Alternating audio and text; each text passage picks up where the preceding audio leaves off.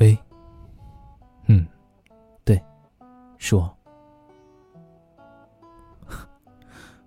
我知道，嗯，挺好的，找一瓶喝的。哎，对了，吃夜宵吗？哦，好吧。对了，你们俩还行吗？嗯，那就好，挺好的。哎，放心吧，睡觉呢。好，不说了，就这样。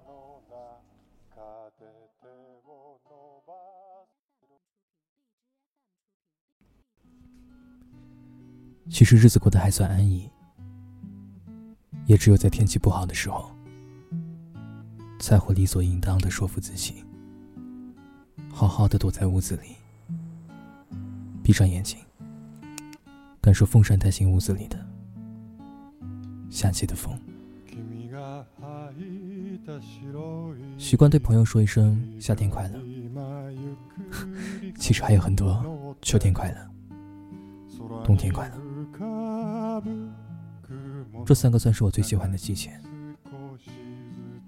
曾经，我们也在这些季节里做过太多假设，不多不少，十年足矣。雨水在午后略带慵懒的气温中逐渐升腾，变成粘附在皮肤上明显的潮湿感。如果想真真切切的体会夏天的味道，可以选择把窗户推开，关上空调，打开电扇，把雨后蒸腾出的泥土味吹进房间。阳台上的猫在午睡，它丝毫不会被蝉鸣惊扰。他们在阳台上达成了一种奇妙的和谐。浩一在邮件里说：“长野也连着下了好几天的雨，他和橘猫花铃一起被困在了雨里。每天睡醒以后，都会和花铃坐在窗户前，看着即将漫出来的池塘，安静的待上一整天。其实。”有时候放下手机，让自己放空一会儿，很多在心里莫名其妙的留白，会有种被填上的错觉。浩一说：“羡慕年轻的时候可以不用等，最多也就是一个最后一排到第一排的距离。”他其实从小算个乖孩子，对喜欢的女生惠子。只要坐在后排，悄悄看着他的份。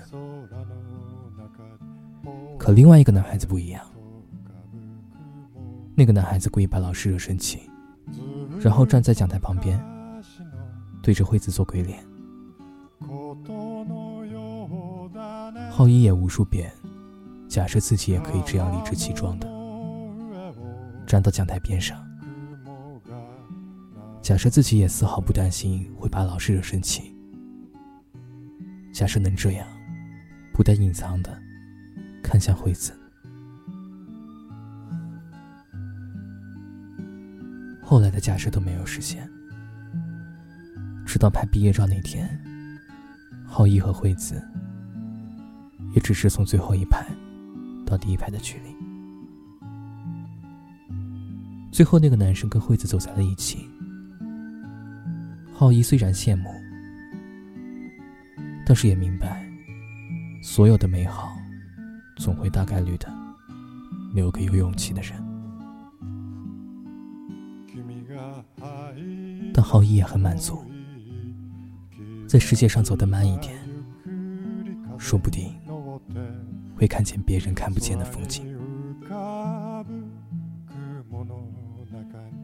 在夜晚路灯下走过的人。你要去哪儿？地铁要到最后一班了，下一班可就是要到天亮了。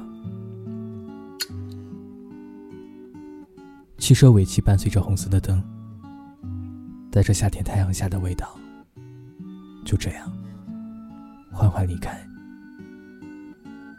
就算是雨水的味道，也有浓淡之分。那些泥土咸腥的味道，在空气里不停的翻搅着，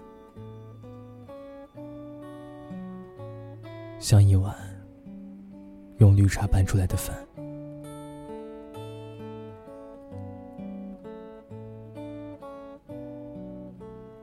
希望有一天回到长野，能给浩一和你重新讲一个故事，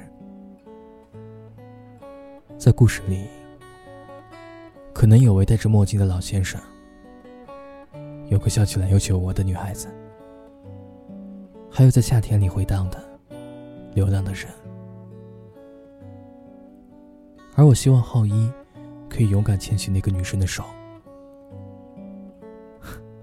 这样的纠结，在日复一日的感慨中，希望可以很快变成现实。夏季的蝉，在夜晚也会被路过的车灯惊醒，以为是白天，匆忙的叫一声，然后继续沉沉的睡去。